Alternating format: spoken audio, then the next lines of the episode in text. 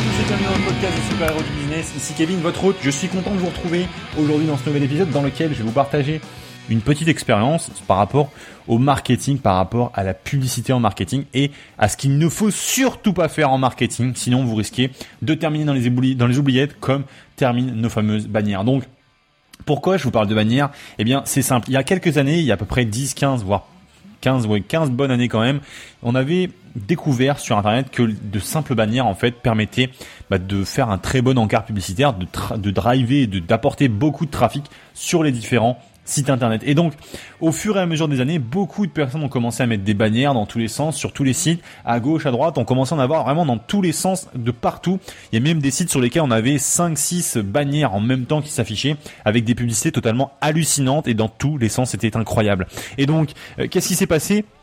Pendant toutes ces années, eh bien, il y a eu de plus en plus d'acteurs, de plus en plus de personnes qui mettaient des bannières autour du site et pas autour du contenu. Et donc, ce qui s'est passé, eh bien, c'est que toutes les personnes qui visitaient les sites internet ont commencé à développer une sorte de, pas de phobie, mais j'ai plus le terme exact en, technique et en, psychologie. Enfin, c'est le blind, c'est le, je crois que c'est le ad blindness, donc ça s'appelle comme ça. C'est le fait, en fait, que vous êtes sur un site internet, vous regardez le contenu du site internet et vous mettez des sortes d'œillères comme ça, ce qui vous permet d'éviter inconsciemment avec votre cerveau, eh bien vous évitez toutes les bannières qui sont autour du site et tous les encarts publicitaires. Et c'est vraiment une aptitude qu'on a développée comme ça, on a vraiment fait en sorte, en tout cas notre cerveau inconsciemment a fait en sorte de mettre de côté tout ce qui n'est pas important pour nous dans notre tête et tout ce qui tout ce qui n'a pas de valeur en fait. Et donc pourquoi je vous donne ce conseil-là? C'est pour que vous évitiez, vous aussi, dans votre activité, de tomber dans ce piège-là, de tomber dans ce piège de, de faire pareil que tout le monde, de faire pareil que euh, ce que vous avez fait la semaine dernière et la semaine passée et la semaine encore d'avant.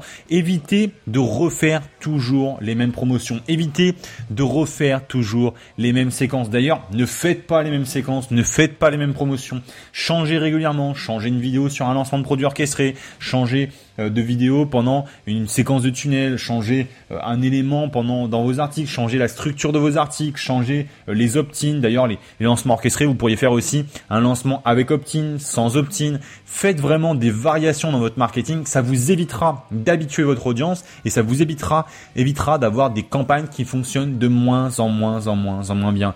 Il y a un problème avec le marketing aujourd'hui sur Internet, les lancements de produits il y a beaucoup de personnes qui disent que les lancements se cassent la gueule. Alors moi, je suis pas du tout de cet avis-là, bien au contraire. Le chiffre d'affaires sur les lancements de produits orchestrés ou n'importe quel type de lancement, en fin de compte, en France, explose. C'est juste qu'il y a beaucoup beaucoup plus de personnes qui se développent sur le secteur, donc euh, il y a une tendance à pas aller chercher de nouveaux partenaires et de nouveaux prospects. Donc forcément, on a tendance à tous taper sur le même secteur. Donc déjà, il faut éviter de taper sur le même secteur et puis taper sur les mêmes prospects.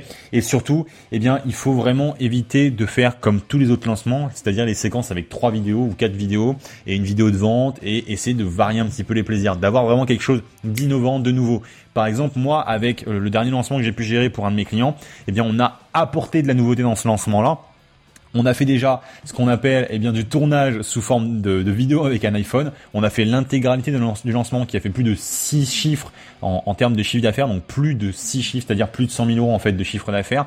Donc on a fait un lancement qui a cartonné, qui était vraiment nouveau. C'était la première fois en francophonie qu'on avait un lancement tourné avec des iPhones, iPhone 5S, iPhone 6, donc vraiment très simple pour le commun des mortels et extrêmement euh, démocratisé. Et surtout, on a rapporté encore une autre touche d'innovation. On a fait ce qu'on appelle du pattern interrupt, donc c'est euh, un effet qui a tendance à stop. Vous voyez, c'est c'est vraiment de, retourner un peu l'attention et de break the pattern, de break the, line en fait, et d'essayer de, de remettre un peu à zéro l'attention de votre prospect, de remettre vraiment son, son mindset de la bonne manière et de, le, de, de reset en fin de compte, de faire un reset complet de son cerveau. Et donc, c'est quelque chose qu'on a fait dans les vidéos de ce lancement-là. Dès le début de ces vidéos-là, eh bien, on avait quelque chose qui n'avait rien à voir, strictement rien à voir avec le lancement, ce qui permet de faire un peu le, côté bah, what the fuck à propos de votre audience. Et donc, du coup, eh bien, ils étaient plus propices à suivre la suite de notre de notre vidéo et de ce lancement-là. Donc,